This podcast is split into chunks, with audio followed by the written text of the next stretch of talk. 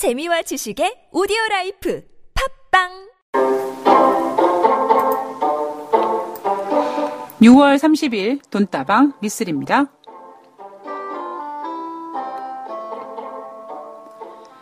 (2018년) 상반기 마지막 날입니다.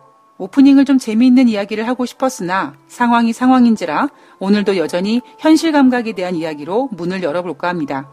통계청 조사에 따르면 국내에서 스스로 목숨을 끊은 이들 셋 중 하나는 40대에서 50대 남성이라고 하는데요. 이들이 극단적인 선택으로 내몰리는 가장 큰 원인은 실직, 사업 실패 등 생활고라고 합니다. 갑작스럽게 수입이 줄면서 카드 빚이 생기거나 다른 카드와 대출로 돌려막다 보니 어느 순간 한계에 부딪히고 가장이라는 부담과 미래에 대한 불안감이 결국 극단적인 선택을 하게 만드는 경우가 된 거죠. 그동안 우리는 우리 아버지 세대는 무조건 빨리빨리 경제성장이라는 목표에 인생을 희생하셨고, 그리고 우리 세대는 그 갭을 메꾸기 위한 고통을 감내하고 있는 것 같습니다. 2018년 현재를 살고 계신 여러분들을 응원하며 조금만 더 견뎌봅시다. 라고 말씀드리고 싶습니다. 돈다방 미쓰리 시작합니다.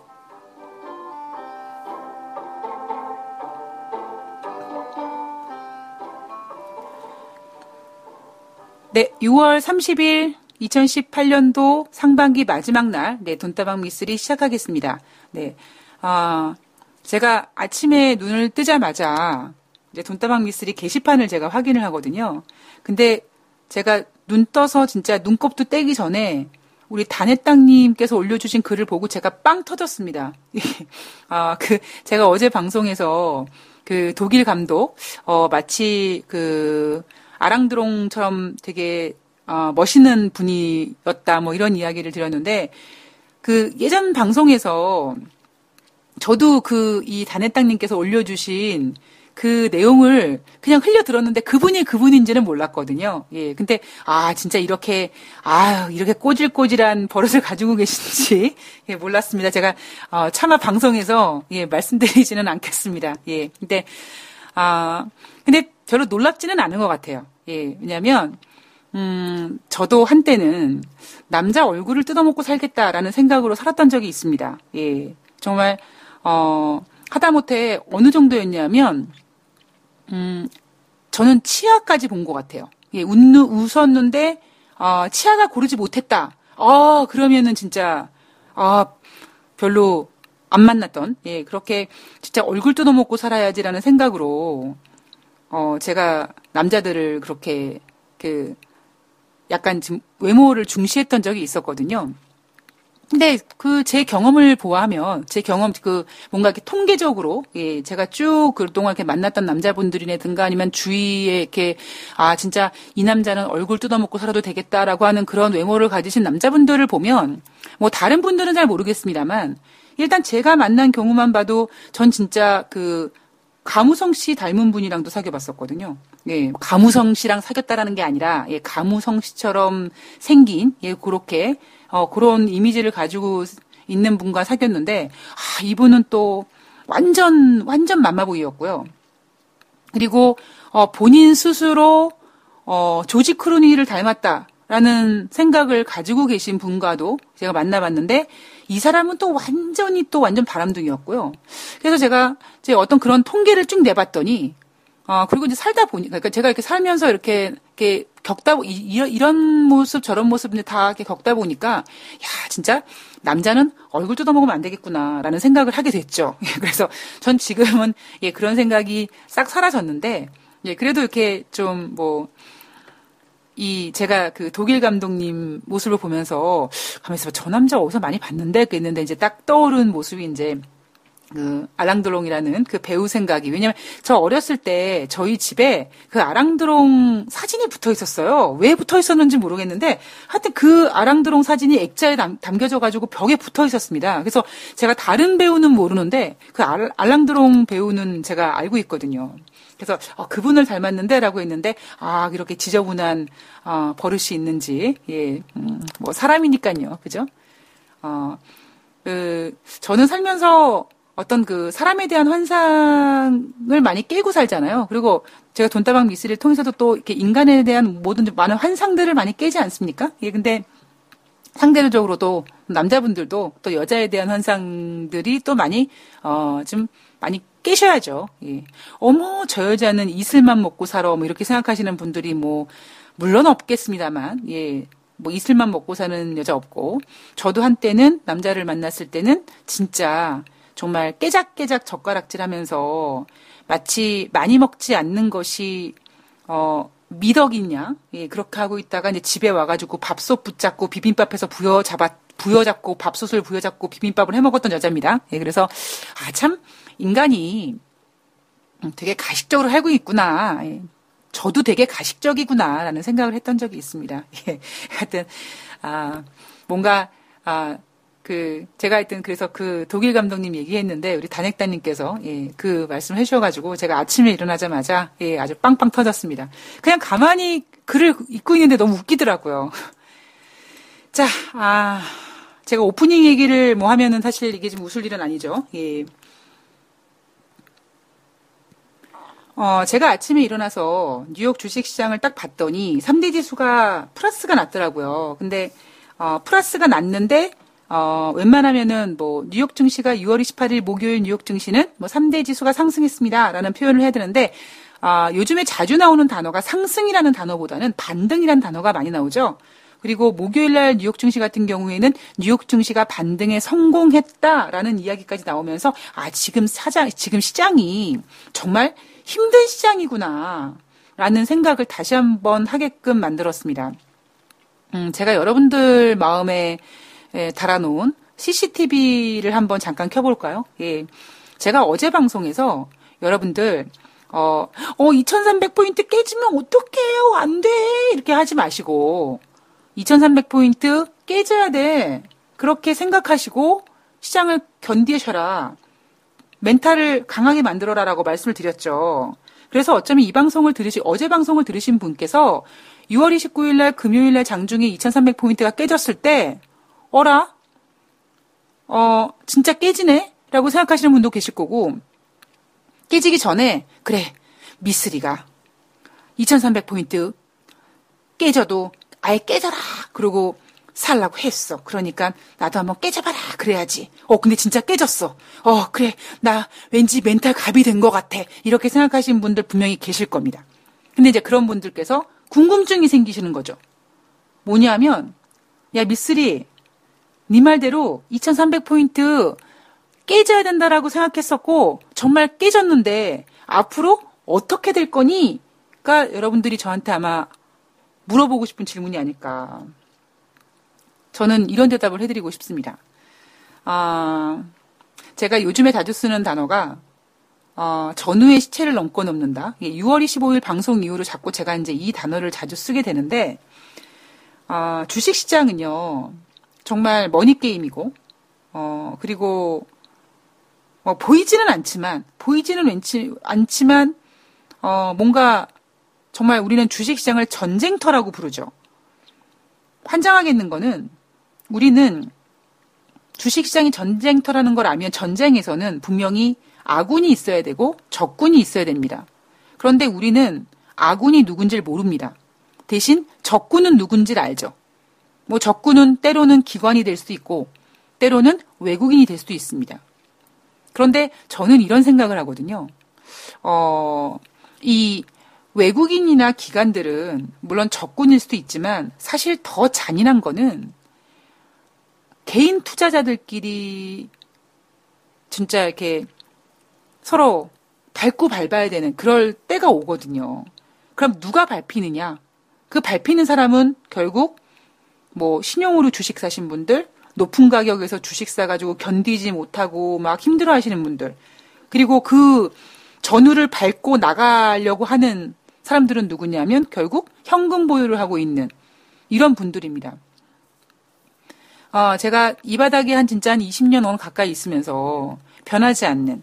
지금 우리가 6월 30일 뭐 반기가 끝나고 그러니까 기관들의 윈도우 드레싱 효과를 기대할 수 있을 거고 물론 당연히 윈도우 드레싱 효과가 기대가 돼야 되는데 이 기관이라는 파트가 오히려 아 앞으로 하반기가 좀 더 불안하니까 오히려 그 리스크, 그러니까 수익률 관리를 위해서 윈도우 드레싱을 하는데 오히려 그들은 지금 수익률 관리가 아니라 리스크 관리를 하기 위해서 오히려 그들이 매수를 해줘야 될 포지션에 매도를 하고 있고요. 그리고 외국인들이야 뭐 자기네들 진짜 솔직 속된 말로 하고 싶은 대로 뭐 샀다가 팔았다 샀다 팔았다 하고 있고 거기 이제 이 모든 물량을 받고 있는 사람들이 누구냐면 바로 개인 투자자들이죠. 근데 저는 제가 가장 바라는 모습은 2300포인트가 깨져야 되고 그리고 그 깨지는 순간이 언제여야 되냐면은요. 어, 좀 시간을 단축시키기 위해서는 시가의 2300을 깼어야 된다는 거죠. 왜냐하면 제가 얼마 전에 앞서서 그 신용계좌에 대한 말씀을 드렸던 것처럼 6월 20, 한국 시간으로 6월 28일 날 종가에 하락했고, 그럼 거기에서 나오는 뭐라 그럴까요? 그 이제 뭐 추가 증거금 담보 비율 부족으로 생긴 추가 증거금에 대한 금액을 가지고 6월 29일 날 형성되는 기준가, 현재가 기준가에를 기준으로 해서 하한가로 계산해서 물량이 나오거든요. 그러니까 생각보다 굉장히 많이 팔립니다. 예, 지금 거기다가 지금 상한가, 하한가 폭이 30%씩이잖아요. 그러니까 만약에 예를 들면 내가 그 추가 증거금을 해소하기 위해서 반대 매매가 증권사에서 내 어떤 그 추가 증거금을 내가 현금으로 입금시킬 수 없으니까 내가 갖고 있는 주식을 증권사에서 강제적으로 반대 매매를 하는데 예를 들면 100주 정도만 팔아도 될 거를 이게 하한가로 계산이 되다 보니까 뭐 진짜 뭐 많게는 130주 정도 그죠? 예. 그렇게까지 많이 나가게 됩니다. 그래서 이게 저는 신용계좌에 대한 무서움, 공포, 그다음에 그 반대매매 나오는 과정들을 제가 꽤 오랜 시간 동안 보아왔고, 그리고 무엇보다 어떤 장이 이렇게 조금 꺾일 때, 그 전에 뭐 1월 말만 해도 뭐 증권 계좌가 주식을 하는 투자자들이 뭐 엄청 많아서 사상 최고치를 기록했고, 종종이 나오는 얘기가 뭐 지금 신용 담보, 신용 계좌가 뭐 금액이 얼마고, 이런 얘기가 계속 나왔잖아요. 그럼 그런 얘기 나올 때마다 아, 이 물량들이 다 이제 소화가 돼야 되겠구나, 라는 생각밖에 들지 않거든요. 근데 문제는 2300포인트를 깨고 시작, 즉, 그러니까 전일 종가 대비 개파락을 해서 시작을 하게 되면 눈물을 머금고 어쩔 수 없이 그렇게 신용계좌 담보 부족 생겨서 반대매 나간 물량들 생각보다 많이 손실 보고 그리고 이제 그 개파락해서 그 개파락을 메꾸는 과정에서 2300포인트가 회복이 되고 어느 정도 지켜줬으면 그게 가장 같은 좋았던 모습이거든요. 근데 금요일 날 장은 이게 웃기게 아침에 눈을 떠서 봤더니 목요일 날 주식시장이 오르다 보니까 가뜩이나 투자자들은 어떻게든지 올라갈 빌미를 찾다 보니까 뉴욕 증시 올랐어? 그러다 보니까 시장의 시가가 빨간색으로 시작이 됐죠. 그리고 그 다음에 다시 하락을 해서 장중에 2,300포인트가 깨졌습니다. 시가가 플러스였단 얘기는 어떤 얘기냐면요. 개인들의 신용 물량이 다 털리지 않았다는 거예요. 근데 여러분, 이런 생각을 하셔야 돼요. 예를 들면 신용 물량이, 개인들의 신용 물량이 예를 들면 어떤 수치로 표현하면 100이다. 근데 그렇다면 이 시장은, 그래, 개인 신용 물량 100만 털면 될 것 같아. 라고 할까요? 천만의 말씀입니다. 그들은요, 그들은 이 주식시장이라는 녀석은 더럽게 잔인해서 정말 웬만한 대부업체보다 더 이자를 많이 요구합니다. 그래서 우리가 딱 100 정도만 털면 될 것 같아. 라고 사람들이 생각하죠. 근데 시장은 오히려 100을 털게 하지 않고 뭐 130, 140, 뭐 많을 때는 진짜 두 배까지 완전히 탈탈탈 털게 만든 다음에 그 다음에 시장이 다시 올라가려고 합니다. 그 제가 예전에 정말 작전을 해봤을 때는요. 제가 작전을 해보다 보니까 주식을 자꾸 세력의 눈으로 보게 되는 거예요. 그러다 보니 아이고 뭐 이거 이런데 아이고 여전히 개인들은 뭐 기대하고 있네 희망하고 있네 어? 그거 아닌데 뭐 이런 생각들을 제가 이제 하게 되거든요. 그러니까 저의 결론은 어, 2,300포인트가 6월 29일 날 장중에 깨졌습니다. 그리고 지금 제가 녹음하는 난 12시 이 시간에 지금 뭐 2310포인트까지 다시 회복한 모습이 보였습니다. 그런데 아직까지 시장은 정말 앞으로 가기 위해서 밟아야 될 전우들이 아직 바닥에 깔리지 않았습니다. 예. 물량이 아직 안 나왔어요. 안 털렸어요. 그렇다면 과연 2300포인트를 장중에 한 번 빠지는 게 다 빠졌다라고 할 수 있느냐 라는 부분에 있어서 저는 아닙니다라는 답을 드리고 싶은 거죠. 여전히 시장은 그들의 어떠한 어, 희생을 예, 눈물 눈물 나는 희생을 지금 기대하고 있어요. 그래서 어, 장중에 여러분들께서 어, 미쓰리 네가 2,300포인트 깨져야 된다라고 생각했는데 깨졌는데 그럼 어떻게 된 거야? 라는 질문을 하신다면 저는 사실 2,300이 깨지는 게 중요한 게 아니죠. 예, 2,300이 깨지는 게 중요한 게 아니라 어떤 그런 그 정말 가볍게 올라가기 위해서 떨궈내야 될 어떤 그러한 개인들 물량이 되든 그게 개인 물량이 될 수도 있고 뭐 기관 물량이 될 수도 있습니다. 기관들 뭐 툭하면 손절하잖아요. 그런 것도 다 뭐 투매나 마찬가지인 거거든요.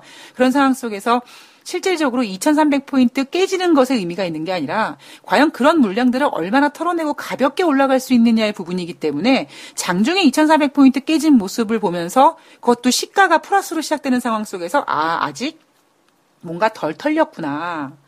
그렇다면 또다시 2300포인트는 위협당할 수 있고 오히려 장중에 2300포인트가 깨져서 끝날 수 있는 종가 기준으로 2300포인트가 깨져서 끝날 수 있는 상황도 우리는 이제 준비를 해야 되는 거죠. 그런데 물론 어제 방송과 마찬가지로 똑같은 말씀을 드릴 거예요. 예. 그거 당연히 깨져야 되는 거예요. 대신 최소한 돈다방 미스를 청취하시는 여러분들만이라도 예, 뒤에 있는 전우가 나를 밟고 가지 않기 위해서 좀 버텨달라는 거죠. 음, 제가 어, 유료 방송 관련된 그 종목에 관련돼서 제 지인분 중에 한 명이 이런 조언을 하시더라고요. 야, 미쓰리 너 그냥 그거 손절시키면 안 돼? 그냥 손절시키고 그냥 죄송하다고 얘기하고 그냥 다른 종목으로 수익 내주면 안 돼? 이런 의견을 주시더라고요. 근데 저는 제가 뭐라고 얘기했겠습니까? 저는 결사 반대죠. 왜 결사 반대냐면 제가 만약에 5월 달에 추천한 유료 방송 그 추천 종목이 남북 경협주라든가 어떤 진짜 진짜 뭐 이렇게 장중에 이렇게 단타 치고 그럴 수 있는 종목이면 저는 손절이 아니라 이미 그냥 장중에 그냥 그냥 여러분 오늘 이 종목이요 사셔가지고요. 그냥 뭐 마이너스 사셔가지고요. 뭐 이렇게 사세요. 뭐 이런 식으로 아마 리딩을 해드렸을 겁니다. 근데 제가 지금까지 주식 바닥에 있으면서 가장 속상한 내용이 뭐냐면 제가 작년에 LG전자에 대한 말씀드리면서 여러분 제가 만약에 증권 브로커로 지금 근무를 하고 있는 중에 돈다방 미스리라는 방송을 하게 됐다면 저는 여러분들한테 1년 동안 LG전자에 대한 이야기 하지 못할 거다. 제가 여러분들한테 1년 전에 거의 그러니까 2년 전이죠. 2016년 연말, 2017년 초에 제가 여러분들께 LG전장, LG전자와 오뚝이란 종목을 여러분들께 말씀드리면서 이런 이야기를 했죠. 나중에 자식이 주식을 정말 적립식 펀드식으로 빠질 때마다 이렇게 분할 매수해가고 그다음에 당장 수익 나는 게 아니라 좀 어, 진득하게 보자. 그래서 연말에 뭐 LG전자가 10만 원 가면 우리 번개합시다 뭐 이런 이야기도 드렸는데 그때 제가 뭐라고 말씀드렸냐면 제가 만약에 증권사 브로커로 있었다면 지금 과연 제가 여러분들한테 LG전자를 이런 식으로 오랫동안 투자를 권유하며 끌고 갈 수 있을까? 그리고 올해는 2018년도는 제가 분명히 많은 분들께서 아 미쓰리 작년에 LG전자 얘기했던 것처럼 올해도 그렇게 가지고 있으면 한 두 배 정도 갈 수 있는 종목 없어라고 그런 질문을 하시는 분들한테 저는 없어요. 올해는 그런 장이 아니에요. 올해는 진짜 선수들만의 장이에요라고 말씀을 드렸잖아요. 근데 보니까 제가 증권사 다닐 때 가장 아쉬웠던 부분, 제가 어, 그런 LG전자에 대한 비유를 하면서 제가 브로커였다면 아마 그 짓을 못했을 거다라고 하는 부분이 뭐냐면 제가 증권사 브로커 있을 때 좋은 종목임에도 불구하고 그거를 추천을 하긴 해요. 근데 조금 수익 나면 팔게 만드는 거예요. 그게 물론 그게 물론 뭐 제가 증권사 근무했는데 뭐 꼴등 지점에 가서 제가 약정을 위해서 뭐뭐 뭐 그랬습니다라는 것도 없지 않아 있지만 무엇보다 더 중요했던 건 뭐냐면 제가 그 종목에 대한 자신이 없었던 거죠. 그러다 보니까 제가 자꾸 뭐 조금 수익 나면 팔게 만들고 손절하게 만들어서 다른 종목 교체하고 이런 짓을 굉장히 많이 했습니다. 근데 나중에 시간을 지나서 보니까요. 가장 그게 바보 같은 짓이더라고요. 그래서 그런 제안을 했을 때 아니다. 아, 물론 내가 생각했던 것보다 그것도 원래 내가 생각했던 거에 스케줄은 맞았는데 문제가 뭐냐면 제가 제가 방법이 잘못된 거죠.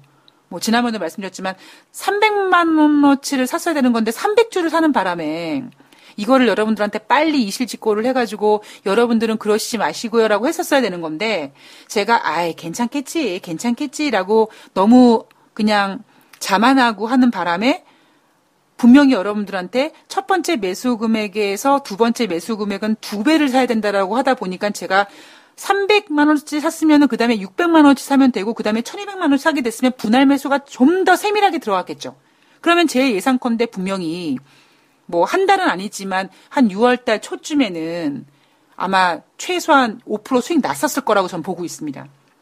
근데 문제가 뭐냐면 제가 300주를 사는 바람에 300주 샀는데 그 다음에 600주 사야 되고 이런 상황 진행 속에서 분할 매수가 균등하게 진행이 되지 못했고 그러다 보니까 예기치 못하게 지금 일정도 안 맞고 뭐 기간도 뭐 delay 되고 있고 뭐 주식도 빠지고 있고라고 하지만 제가 왜 여러분들한테 아 여러분들 이 종목 아닌 것 같아요. 손절하시고요. 다른 거 이게 아니라 어 그 여러분들이 그동안 주식을 해서 수익이 안 났던 이유는 뭐냐면 진짜 그 종목에 대한 어떤 확신이 있었는가 그리고 그 종목에 대한 어떤 매수에 대한 어떤 패턴이라든가 매수 스킬에 대해서 전혀 몰랐다 보니까 일단 비싸게 사고 그리고 비싸게 고점에서 사다 보니까 빠지니까 이거 계속 빠질 것 같은 불안감 때문에 손해고 보고 파시고 그런 관점이었다면 저는 오히려 뭐 어쨌든 분할 매수하고 그리고 아 이 종목 좋은 종목이야. 뭐 재료도 있어. 그랬을 때 좀만 믿고 기다린다면 예상했던 것보다는 조금 더 길어질 수는 있으나 최소한 그 이상으로 뭔가 손해보지 않고 최소한 팔 수 있는 제가 손절을 싫어하는 이유가 뭐냐면 저도 손절 제가 안 했겠습니까? 저 손절의 여왕이라고 불릴 정도로 손절을 많이 했어요. 제가 그동안 이 바닥에서 굴린, 그러니까 말아먹은 금액이 한 20억 정도 된다고 했잖아요. 제가 20억 중에서 최소한 한, 한, 한 3, 4억 정도는 제가 아마 손절하면서 말아먹었던 돈인 것 같습니다. 손절을 별로 안 좋아하는 애도 제가 손절을 했던 경우가 있었었는데, 뭐가 문제냐면, 손절도 여러분 뭐 마이너스 3%에서 손절해요. 뭐 한 번 정도는 뭐 그럴 수 있다고 칩시다. 근데 마이너스 3%에 내가 주식을 사서 올라갈 줄 알았는데 마이너스 3% 떨어졌어요. 그럼 난 손절을 시켜야 돼. 마이너스 3%에서 팔아요. 그럼 뭐 총 금액에서 3% 손해 보면 수수료까지 해가지고만 4% 정도 손해 보면 나머지 금액은 뭐 또 투자할 수 있어요. 그런데 어떠한 매매 원칙이나 어떤 종목에 대한 확신이 없는 상태에서 그렇게 또 들어가면 두 번째 들어가는 종목도 또 손절을 하게 됩니다. 그렇게 손절 몇 번 하게 되면은요, 원금에서 스크래치가 굉장히 날 수밖에 없어요. 근데 거기다가 또 어느 순간에 좀 되겠지 되겠지 하는 상태에서 한 마이너스 30%까지 가요. 그때 아 이거는 정말 틀린 것 같아 던집니다. 그럼 예를 들면 천만 원이었다면 700만 원 남는 거잖아요. 그럼 700만 원 가지고 다른 종목을 투자했을 때 그게 쉬울까요? 절대 쉽지가 않습니다. 그래서, 저, 그래서 제가 이제 그 자꾸 그런 수많은 매매를 하다 보니까 생각하게 된 게 뭐냐면 그래 내가 당장 몰빵을 해서 주식이 올라 100% 올라갈 수 없다는 것이 이 주식 바닥이라면 최소한 분할 매수 내가 사면 빠진다라는 전제를 걸고 현금도 가지고 있고 분할 매수해 가고 만약에 내가 천만 원을 가지고 있는데 분할 매수하려고 백만 원밖에 안, 백만 원치밖에 안 됐는데 백만 원치를 샀는데 이게 뭐 10%를 갔어요. 그럼 여러분들은 무슨 생각을 하냐면 아이고 천만 원치를 다 살 걸 이 생각을 하시거든요. 그러니까 그 생각을 하시는 게 아니라 아 나는 이 종목에 대해서 100% 확신이 없어서 내 재산에 100%를 투입하지 못하고 천, 제가 100%인 천만 원을 투자하지 못하고 100만 원만, 한, 100만 원만 한 거야. 그러니까 내가 종목에 대한 확신이 없는 대가가 딱 100만 원 투자해서 10% 수익 난 거죠. 그리고 그거를 맞춰가기 위해서 내가 주식을 사면 빠질 거라는 그런 개념을 가지고 분할 매수에 임하자. 그리고 그 시간 속에서 시간이 지나더라도 최소한 내가 갖고 있는 종목에 대해선 좀 기다릴 줄 알고, 어, 좀 이런 생각들. 아, 틀린 것 같아. 못 갈 것 같아. 그리고 여러분들이 물량을 던지는 순간, 던지는 순간, 여러분들이 물량을 던진다는 얘기는 여러분들이 바닥에 쫙 퍼지시는 순간 여러분들을 밟고 뚜걱뚜걱 앞으로 나가는 예, 새로운 세력들이 생기게 되는 겁니다. 그러니까 여러분들이 지금 꼭 쥐고 있는 물건들 예, 놓으시면 안 돼요. 예. 그런데 제가 이렇게 말씀드려도 놓으시죠. 예, 그렇습니다. 최소한 돈다방 미쓰리를 청취하시는 분들만이라도 좀 꼭 쥐고 예, 여러분들이 물량을 던지는 순간에 여러분들 다른 사람들 돈 벌면 배 아프지 않으세요? 저는 배 아프거든요. 음. 그러니까 내가 갖고 있는 주식은 물론 이게 모든 주식은 아닙니다. 여러분들 지금 제가 하반기에는 상반기보다 더 버라이어티하게 진행이 될 거라고 말씀드렸으니까 여러분들은 빨리 주식에서 아 이거는 좀 아닌 것 같아는 진짜 이건 손절 개념이 아니라 과감하게 정리를 하셔야 돼요. 그리고 여러분들이 갖고 계신 종목들 중에 색안경을 그러니까, 그러니까 콩깍불이 끼워서 주식을 보지 마시고 조금 더 냉정하게 봐서 아 얘는 진짜 괜찮을 것 같아라고 하시는 종목들은 여러분들이 꼭 쥐고 있어야 되는 거죠. 왜냐하면 여러분들이 놓는 순간 그 물량을 가지고 새로 사서 돈 벌려고 하는 주위의 다른 전우들이 막 보고 있어요. 그러니까 여러분들께서 가능성이 있는 종목은 쉽게 포기하지 마시고 예, 꼭 지고 좀 버, 티실수 있는 예, 그런 어떤 지금 그 믿음이 좀 필요하지 않을까 싶습니다. 뭐 당장 뭐 당장 아닐 수도 있지만 가능성이 있는 녀석은요 언젠가는 두 배 세 배 가더라고요. 예. 그러니까 지금 사서 지금 시간이 너무 힘들지만 지금 힘든 시간 지금 시장이 힘든 이유는 여러분들이 너무 주식을 사서 빨리 수익을 벌려고 했, 빨리 수익이 날려고 했던 그런 욕심도 있었고 그리고 사실 시장 자체도 워낙 좋게 보시는 분들이 많다 보니까 그런 기대 심리도 많았고 그리고 그렇게 좋게밖에 볼 수 없었던 어떤 여러 가지 긍정적인 이벤트들, 긍정적으로 표현되는 이벤트들도 많다 보니까 여러분들이 상반기에 많이 힘드셨을 텐데요. 하반기는 예, 하반기는 뭐 올, 상반기보다 더 우리가 챙길 것도 많고 뭐 그렇겠지만 여하튼 최소한 제 생각에는 7월 달에는 6월 달에는 워낙 뭐 슈퍼 위크라고 할 정도로 이벤트들도 또 많았고요. 그러다 보니까 어, 하반기 특히 7월 달에는 6월 달보다는 조금 안정을 취할 거니까 예, 지금 여러분들 어, 절대 다시 2,300 포인트가 깨지더라도 예, 저는 깨질 거라고 생각을 하고 있고요. 깨져야 된다라고 생각하고 있습니다. 그리고 사실 지수가 깨지는 게 아니라 어, 투매 물량이 무조건 나와야 신용 물량이 무조건 나와야 된다고 생각하는 사람이기 때문에 어, 그러더라도 여러분들께서는 다 지나가리라. 내가 여기 휩쓸리지 말아야지. 그리고 꼭 지고 버텨보시기 바랍니다. 네. 음, 제가 항상 말씀드리죠. 죽은 사자가 되지 말고 살아있는 개가 되라. 라는 말씀을 드리는 이유가 그런 이유입니다. 자, 서론이 길었네요. 네. 자, 6월 28일 목요일 뉴욕 주식시장 마감 현황을 좀 살펴보도록 하겠습니다. 자, 아침에 일어나서 눈을 떴더니 3대 지수가 모두 상승을 했는데 어, 3대 지수 상승한 부분에 있어서 상승이란 표현을 쓰지 않고 반등이란 표현을 쓰더라고요. 다우지수가 0.41% 상승해서 24,216포인트, 나스닥이 0.79% 상승해서 7,503포인트, S&P 500이 0.62% 상승해서 2,716포인트로 마감했습니다. 자, 이날 무역 갈등 지속. 뭐 그런데 기술주와 금융주가 강세였고 그래서 뉴욕 증시가 올랐는데 상승했다라는 표현이 아니라 반등했다는 표현을 썼습니다. 왜 얘네들이 반등했다라는 표현을 썼냐면요. 6월 28일 목요일 날 주식시장에서 뭔가 상승을 생각할 수 있는 긍정적인 요인이 나온 게 하나도 없었어요. 뭐 예를 들면 뭐 이날 금융주가 강세였다. 금융주는 강세일 수밖에 없어요. 왜? 전일까지 13일 연속 하락했거든요. 아, 최소한 우리가 왜 저는 한 번은 못 봤는데 어, 왜, 그, 생명이 끊어지기 전에 반짝한다고 하잖아요. 그런 것처럼, 뭐 그런 지경도 있내는데, 13일 동안 연속 하락했는데, 주례장창 빠지겠습니까? 그죠? 뭐 다시 빠지는 한이 있더라도 일단 반등한 다음에 또 빠지겠죠. 그러다 보니까 이날 뭐 금융주가 강세였다라고 하지만 금융주는 그냥 13일 연속 하락함에 있어서 그냥 반등이었고 정말 단순하게 기술적인 반등이었고 기술주도 반등이었습니다.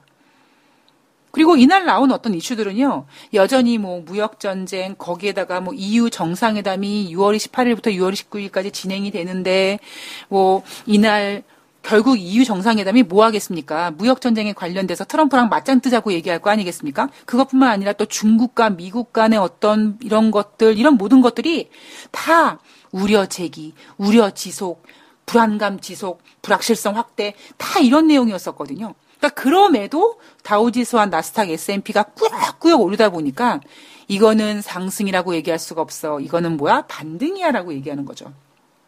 자, 달러 강세입니다. 달러 인덱스 전일 대비 0.2% 상승해서 95.31포인트로 마감을 했습니다. 아, 이 달러가 이날 3일 거래일 연속 상승했었거든요. 근데 시장에서는 뭐라고 얘기하냐면, 아이, 뭐, 그동안 상승했던 거에 비해서는 좀 둔화된 것 같아. 라고 얘기하고 있습니다. 왜냐? 이틀 전에는 달러 인덱스가 0.47% 올랐고요. 어제는 전일에는 0.73% 올랐거든요. 그러니까 0.47, 0.73 이렇게 오르다가 0.02% 올랐으니까 앞에서 상승했던 것보다는 조금 덜 상승했어 라고 표시를 하죠. 왜 얘네들이 이렇게 표시를 할까요? 지금 달러 강세가 시장을 겁나게 하고 있기 때문에 달러 강세의 물론 근본적인 이유는 미국의 경제 지표가 좋고 미국의 경기가 좋고 그래서 미국이 하반기 금리 인상을 두 번 더 할 수 있을 만한 자신감이 반영되다 보니까 달러 강세였는데 달러 강세가 진행되다 보니까 위안화 평가 절하 막 진행되고 있고 우리나라 주식 시장 그냥 그냥 무너지고 있고 신흥국이니까 예. 그러다 보니까 지금 미국에서는 이날도 예를 들면 달러 인덱스가 뭐 3거래일 연속 상승했고 이날도 0.02% 상승해서 95.31이 됐어요라고 얘기를 해야 되는데 달러가 강세요라고 얘기하기에는 달러가 강세라고 얘기하는 순간에 신흥국들은 죽어나가는 걸 알기 때문에 그렇게 표현하기보다는 아유 이틀 전에 0.47 올랐고요. 전일에 0.73 올랐는데 아유 이날은 0.02밖에 안 올랐네. 이날은 조금 그동안 상승한 거에 비해서 좀 둔화됐네라는 식으로 뭔가 달러 강세를 좀 진화시키려는 예, 그런 모습이 나타났습니다. 물론 어, 이날 달래가, 달러 가치가 앞에 이틀보다 상 이틀보다 상승이 둔화된 이유가 있었죠. 우선 뭐 뒷부분에도 말씀드리겠지만 1분기 미국의 GDP가 예상치가 2.2였는데 이것보다 하회된 2.0%, 0.2%덜 나왔고요. 그리고 목요일마다 발표되는 주간 신규 실업수당 청구 건수가 전주 대비 증가했고요. 그리고 지금 진행되는 무역 갈등 때문에 미국의 경제 성장 둔화 우려감 때문에 이 세 가지 이유 때문에 미국 달러 강세가 앞에 상승한 것보다 좀 둔화되는 모습이 나타나는 거죠. 이게 단순히 미국 이제 달러만 상승을 둔화시키는 게 아니라 FOMC를 흔들어야 됩니다.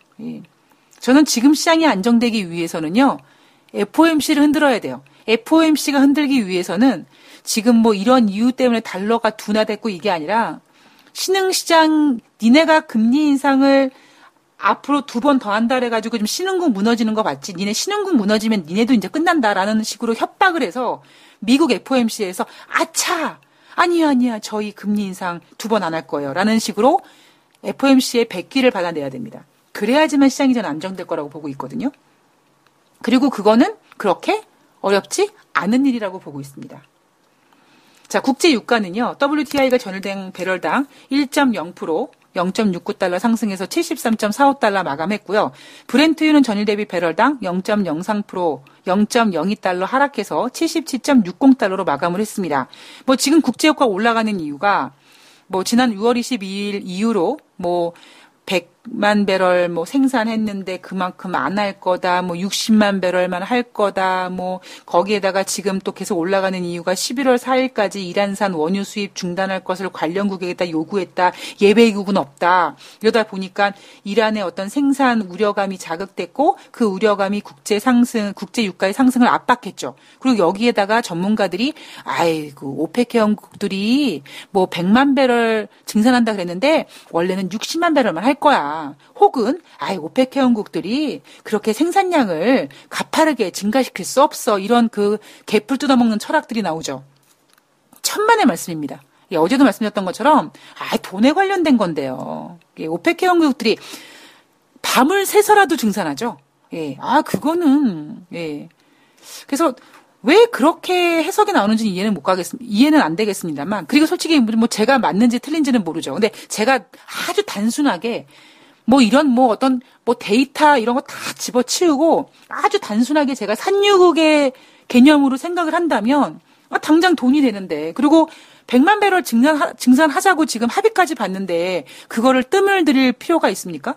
지금 가뜩이나 이란 제재 이것 때문에 국제 유가가 막 다시 WTI가 70달러 갔는데 밤을 새서라도 뭐 인건비를 더 줘서라도 뭐 두 명이 시추기를 파면 열 명을 시추기를 파게끔 만들어서라도 생산량 증, 증가시킬 수 있어요. 그러니까 전문가들이 뭐 100만 배럴 했는데 60만 배럴밖에 증산 안 할 거라든 둥, 뭐 갑자기 생산량을 늘리지 못할 거라는 둥 이런 이야기들은요 다 개풀 뜯어먹는 소리라고 보시면 됩니다. 이제 이거는 이제 조만간 7월달 되면 어떤 이제 그 국제 에너지 기구에서 이런 뭐 오펙 산유국들의 어떤 증산량 이런 거 이제 밝혀지면 아 미쓰리가 또라이 같은 소리를 했구나 아니면 미쓰리가 정말 굉장히 단순무식하지만 맞는 얘기를 했구나라고 이제 그때 알고 알 수가 있겠죠. 예. 그리고 저는 다음 주 정도만 되면 또 다시 미국은 어, 오펙 회원국들 회의 때문에 위축됐던 주간 원유 재고량 260만 배럴 감소 예상했는데 990만 배럴 감소했죠. 왜? 오펙 회원국들한테 몸살이기 위해서. 근데 이제 증산하기로 했으니까 아마 미국은 아마 조만간이라도 다음 주든 다다음 주든 다시 주간 원유 재고량 뭐 감소량을 줄이든지 증가시키든지 할 겁니다. 자, 2부에서 나머지 주식 이야기 할 거고요. 증시 이슈 한번 체크해 보도록 하겠습니다. 2부에서 뵐게요.